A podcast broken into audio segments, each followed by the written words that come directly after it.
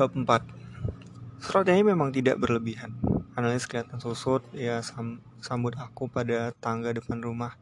Matanya bersinar-sinar menghidupkan kembali wajahnya yang pucat waktu ia menjabat tanganku. Robert malam tidak tampak, aku pun tak menanyakan. Ia muncul dari pintu di samping ruang depan. Akhirnya aku datang juga. Nyo. Lamanya analis harus menunggu. Urus abangmu itu aku masih banyak kerjanya. Aku masih sempat melirik ke dalam ruang di samping ruang depan, ternyata tak lain dari kantor perusahaan. Yang menutup kembali pintu hilang di baliknya. Seperti pada kedatanganku yang pertama juga sekarang timbul perasaan itu dalam hati. Seram. Setiap waktu rasanya bisa terjadi peristiwa aneh. Waspada. Hati ini memperingatkan. Jangan lengah. Seperti dulu sekarang sepantun sepantun suara bertanya padaku, "Mengapa kau begitu bodoh berkunjung kemari? Sekarang hendak coba-coba tinggal di sini pula. Mengapa tidak pulang pada keluarga sendiri kalau memang bosan tinggal di pemondokan? Atau cari pemondokan lain? Mengapa kau mengikuti tarikan rumah seram ini, tidak melawan, bahkan menyerahkan diri mentah-mentah. Alias membawa aku masuk ke kamar yang dulu pernah aku tempati. Darsa menurunkan koper dan tasku dari bendi dan membawanya ke dalam kamar. Biar ku pindahkan pakaianmu ke dalam lemari, kata di situ. Mana kunci kopermu? Sini. Aku serahkan kunci koperku dan ia mulai sibuk. Buku-buku dari koper ia deretkan di atas meja pakaian ke dalam lemari, kemudian tas dibongkarnya Darsa menaruh koper dan tas kosong di atas lemari dan analis ini memperbaiki deret buku itu sehingga tampak seperti serdadu berbaris. Mas, itulah untuk pertama kali ia memanggil aku. Panggilan yang mendebarkan, menimbulkan suasana seakan aku berada di tengah keluarga Jawa. Ini ada tiga pucuk surat. Kau belum lagi membacanya. Mengapa tak dibaca? Rasanya semua orang menuntut aku membaca surat yang aku terima. Tiga pucuk, mas. Semua dari B. Iya, nanti gue baca. Ia antarkan surat itu pada aku, berkata, bacalah, barangkali penting. Ia pergi untuk membuka pintu luar dan surat-surat itu kuletakkan di atas bantal. Kususul dia. Di hadapan kami terbentang taman yang indah, tidak luas, hampir-hampir dapat dikatakan kecil mungil, dengan kolam dan beberapa angsa putih bercengkrama seperti dalam gambar-gambar, sebuah bangku batu berdiri di tepi kolam. Mari, Alex membawa aku keluar melalui jalan beton dalam apitan gasun hijau. Duduklah kami di atas bangku batu itu, Alex masih saja memegangi tanganku. Apa Mas lebih suka kalau aku bicara Jawa? Tidak. Aku tak hendak menganiayanya dengan bahasa yang memaksa ia menaruh diri pada kedudukan sosial dan tetap hidup Jawa yang paling itu. Belanda sajalah, kataku. Lama betul kami harus tunggu kau. Banyak pelajaran dan aku harus berhasil. Mas pasti berhasil. Terima kasih. Tahun depan aku harus tamatan. Aku selalu terkenang padamu. Ia pandangi aku dengan wajah bersinar-sinar dan dirapatkan tubuhnya padaku. Jangan bohong katanya. Siapa akan bohongi kau? Tidak. Betul itu. Tentu, tentu. Aku pelukan tanganku pada pinggangnya dan ku dengar nafasnya terengah-engah. Ya Allah, kau berikan darah tercantik ini kepadaku. Aku pun berdebar-debar. Di mana Robert? Tanyaku untuk penang jantung. Apa guna kau tanyakan dia? Mama pun tak pernah bertanya di mana dia berada. Nah, satu masalah sudah mulai timbul. Dan aku merasa tak patut untuk mencampuri. Mama sudah merasa tak sanggup, mas. Ia menunduk dan suaranya mengandung duka. Sekarang ini, semua kewajibannya aku yang harus lakukan. Aku perhatikan bibirnya yang pucat dan seperti lilin tuangan itu. Dia tak menyukai mama, juga tak menyukai aku. Dia jarang di rumah, kan mas sendiri pernah saksikan aku bekerja. Ku dekap tubuhnya untuk menyatakan simpati. Kau gadis luar biasa. Terima kasih, Mas. Jawabnya senang. Kau tak perlu perhatikan Robert. Dia benci pada semua dan segala yang serba pribumi, kecuali keenakan yang bisa didapat daripadanya. Rasa-rasanya dia bukan anak sulung mama, bukan abangku seperti orang asing yang tersasar kemari. Jelsia banyak memikirkan abangnya dan memikirkannya dengan prihatin, anak semuda ini. Aku juga tak melihat Tuan Malema, kata aku mencari pokok lain. Papa, masih juga takut padanya. Maafkan yang malam buruk itu. Dia pun tak perlu kau perhatikan. Papa sudah menjadi begitu asing di rumah ini. Seminggu sekali belum tentu pulang. Itu pun hanya untuk pergi lagi. Kadang tidur sebentar, kemudian menghilang lagi entah ke mana. Maka seluruh tanggung jawab dan pekerjaan jatuh ke atas pundak mama dan aku. Keluarga macam apa ini? Dua orang wanita, ibu dan anak, bekerja dengan diam-diam mempertahankan keluarga dan perusahaan sebesar itu. Bekerja di mana Tuan Malema? Jangan perhatikan dia, pinta aku mas. Tak ada yang tahu bekerja di mana. Dia tak pernah bicara seperti sudah bisu. Kami pun tak pernah bertanya. Tak ada orang bicara dengannya. Sudah berjalan lima tahun sampai sekarang. Rasa-rasanya memang sudah seperti itu sejak semula aku ketahui. Dia dulu memang begitu baik dari ramah. Setiap hari menyediakan waktu untuk bermain-main dengan kami. Waktu aku duduk di kelas 2 LS, mendadak semua jadi berubah. Beberapa dari perusahaan tutup dengan mata merah. Mama datang ke sekolah menjemput aku. Mas, mengeluarkan aku dari sekolah untuk selama-lamanya. Mulai hari itu, aku harus membantu pekerjaan mama dengan dalam perusahaan. Papa tak pernah muncul lagi sekali beberapa menit dalam satu atau dua minggu. Sejak itu, mama tak pernah menegur, juga tak mau menjawab pertanyaannya. Cerita yang tidak menyenangkan. Juga Robert dikeluarkan dari sekolah. Tanya aku mengalihkan. Pada waktu aku dikeluarkan, dia duduk di kelas 7. Tidak, dia tidak dikeluarkan. Meneruskan sekolah mana dia di kemudian. Dia lulus tapi tak mau meneruskan, juga tak mau bekerja, sepak bola dan berburu dan berkuda itu saja. Mengapa dia tidak membantu mama? Dia benci pribumi, kecuali keenakannya, kata mama. Bagi dia, tak ada yang lebih agung daripada jadi orang Eropa dan semua pribumi harus tunduk padanya. Mama, mama menolak tunduk. Dia mau menguasai seluruh perusahaan. Semua orang harus bekerja untuknya, termasuk mama dan aku. Kau juga dianggapnya pribumi? Tanya aku hati-hati. Aku pribumi, mas. Jawabnya tanpa ragu. Kau heran? Memang aku lebih berhak mengatakan diri Indo. Aku lebih mencintai dan mempercayai mama. Dan mama pribumi, mas. Memang keluarga teka-teki. Tapi setiap orang menduduki tempatnya sebagai peran dalam sandiwara seram. Banyak pribumi mengimpi jadi Belanda dan gadis yang lebih banyak bertampang Eropa ini lebih suka mengaku pribumi. Anes terus bicara dan aku hanya mendengarkan. Kalau itu yang kau hendaki, terusnya. Mudah. Robert kata mama. Sekarang Kau sudah dewasa. Kalau papamu mati, pergi kau ada advokat. Mungkin kau akan dapat kuasai seluruh perusahaan ini. Kata mama pula, tapi kau harus ingat, kau masih punya saudara tiri dari perkawinan sah, seorang insinyur bernama Maurice Malema. Dan kau tak akan kuat berhadapan dengan seorang totok. Kau hanya peranakan. Kau betul kau hendak menguasai perusahaan dengan baik-baik. Belajarlah kau bekerja seperti Anelis. Memerintah bekerja pun kau tidak bisa. Karena kau tak bisa memerintah dirimu sendiri. Memerintah diri sendiri saja kau tak bisa karena kau tak tahu bekerja. Ya saya Tuhan, putih seperti kapas, kataku mengalihkan. Tapi dia bicara terus, kenapa rahasia keluarga kau sampaikan padaku? Karena mas tamu kami dalam lima tahun ini. Tamu kami, tamu keluarga. Memang ada beberapa tamu, hanya semua berhubungan dengan perusahaan. Ada juga tamu keluarga, tapi dia dokter keluarga kami. Karena itu kau tamu pertama itu. Dan kau begitu dekat, begitu baik pada mama maupun aku. Suaranya mendesa sunyi, tak akan-akan lihat. Tak segan-segan aku ceritakan semua itu padamu, Mas. Kau pun jangan segan-segan di sini. Kau akan jadi sahabat kami berdua. Suaranya menjadi semakin sentimental dan berlebihan. Segala milikku ada jadilah milikmu, Mas. Kau bebas kehendak hati dalam rumah ini. Betapa sunyi hati gadis dan ibunya di tengah-tengah kekayaan melimpah ini. Nah, ngasolah. Aku hendak bekerja sekarang. Ia berdiri, hendak berangkat, dia pandangnya aku sebentar, ragu mencium pipiku, kemudian berjalan cepat meninggalkan aku seorang diri. Berapa lama sudah ya simpan perasaannya? Sekarang akulah tempat tumpahan curahan. Dari tempat dudukku terdengar deru pabrik beras yang sedang bekerja bunyi andong-andong pengantar susu yang berangkat dan datang. Derak-derik gerobak-gerobak mengangkuti sesuatu dari dan ke gudang. Pukulan-pukulan rebahan orang melepas kacang-kacangan dari kulitnya sambil bergurau. Aku masuk ke kamar membuka-buka buku catatanku dan mulai menulis tentang keluarga aneh dan seram ini. Yang karena suatu kebetulan telah membuat aku terlibat di dalamnya. Siapa tahu pada suatu kali kelak bisa aku buat cerita seperti Bila Mawar pada Layu. Cerita bersambung menggemparkan tulisan Hertog Lamoye. Ya, siapa tahu. Selama ini aku hanya menulis teks iklan dan artikel pendek untuk koran lelang. Siapa tahu dengan nama sendiri terpampang dan dibaca oleh umum. Siapa tahu. Semua kata-kata lain telah tercatat bagaimana tentang darah Samsi Pendekar. Aku belum tahu banyak tentangnya. Beri pihak pada siapa dia di antara tiga golongan dalam keluarga Serami.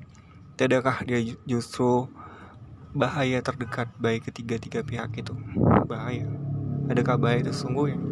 Kalau ada pun, aku sendiri pun ikut terancam. Kalau benar ada, untuk apa pula aku tinggal di sini? Kan lebih baik aku pergi.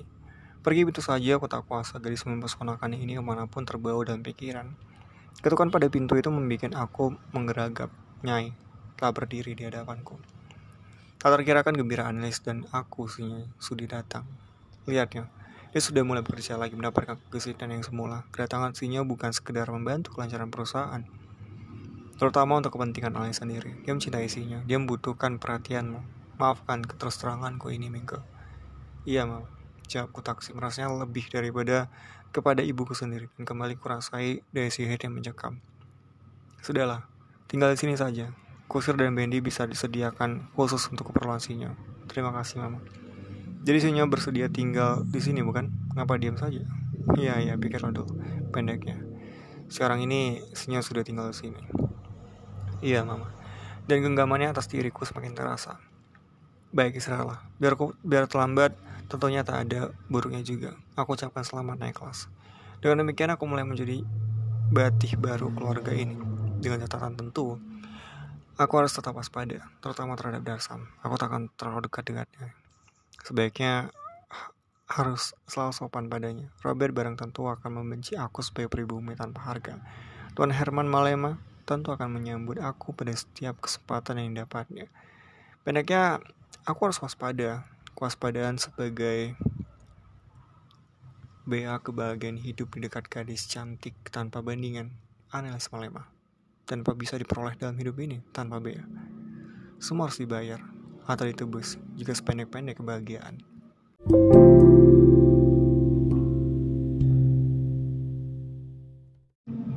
Pada waktu makan malam, Robert tak muncul. Bayang-bayang dan langkamnya Retuan Malema pun tiada. Minkanya. Saya memulai. Kalau suka bekerja dan berusaha, kau cukup di sini saja bersama kami. Kami pun akan merasa lebih aman dengan seorang pria dalam rumah ini. Maksudku, pria yang dapat diandalkan.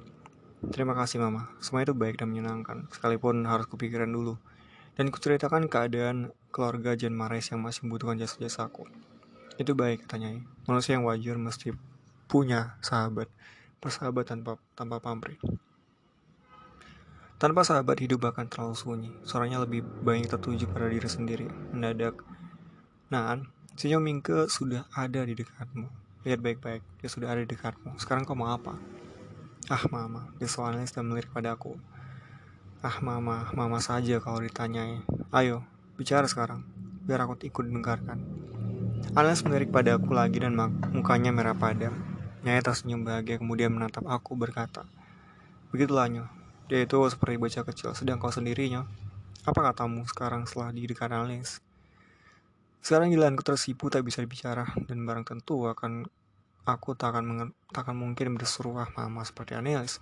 Perempuan ini memang berpikiran cepat dan tajam langsung dapat menanggapi hati orang. Seakan ia dengan mudah dapat mengetahui apa yang hidup dalam dada. Barangkali di situ letak kekuatan yang mencengkam, mencekam orang dalam genggamannya.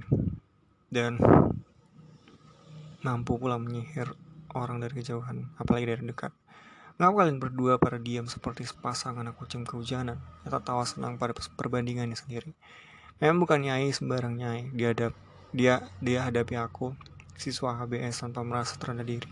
Dia punya keberanian menyatakan pendapat dan dia sadar akan kekuatan pribadinya.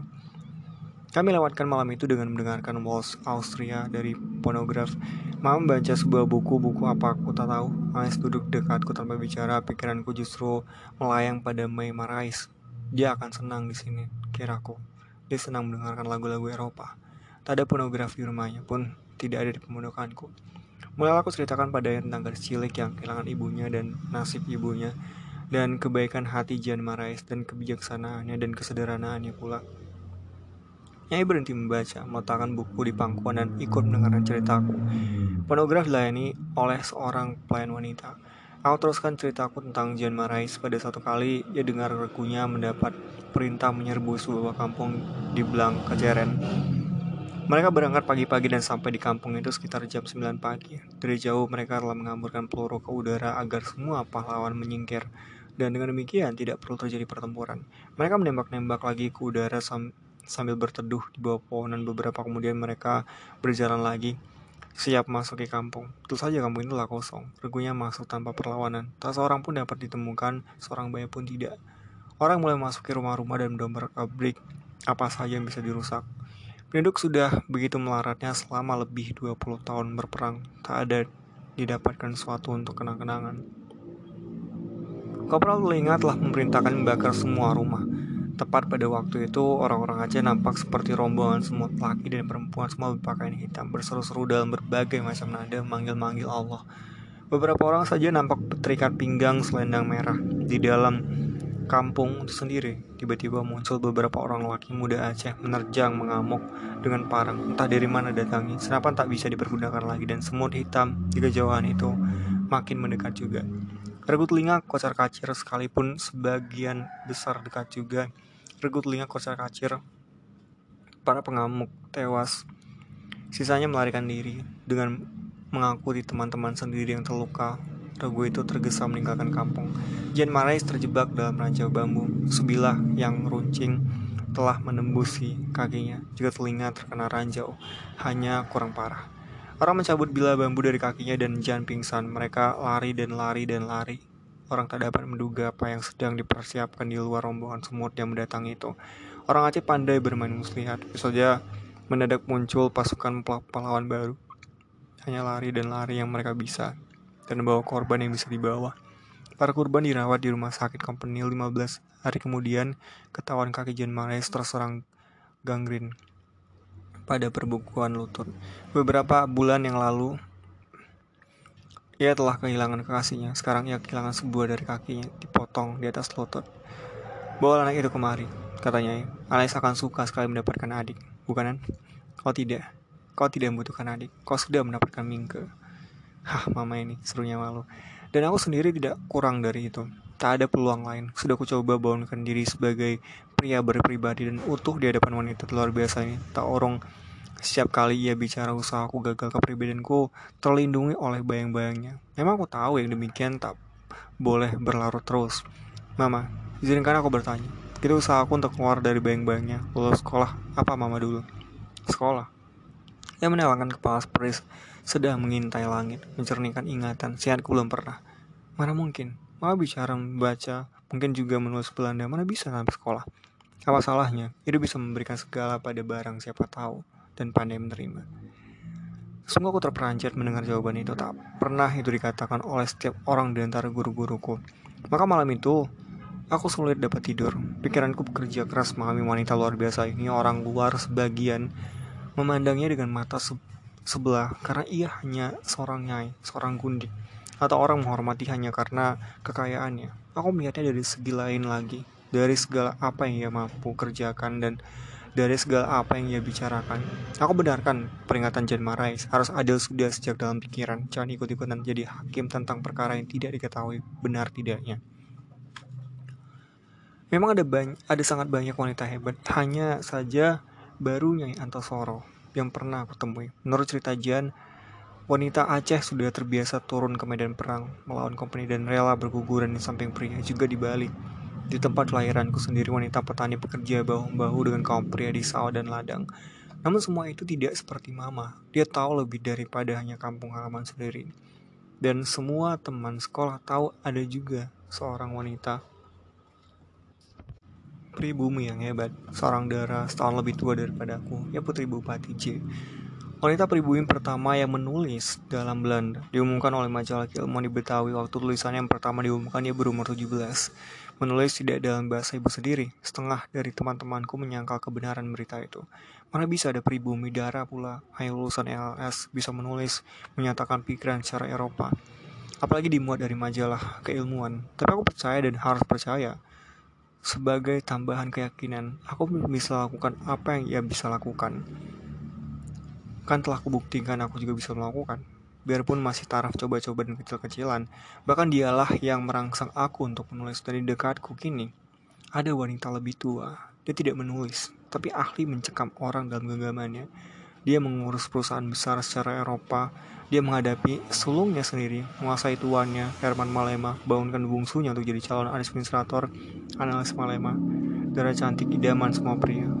Aku akan pelajari keluarga aneh dan Seramin, dan bakal kutulis.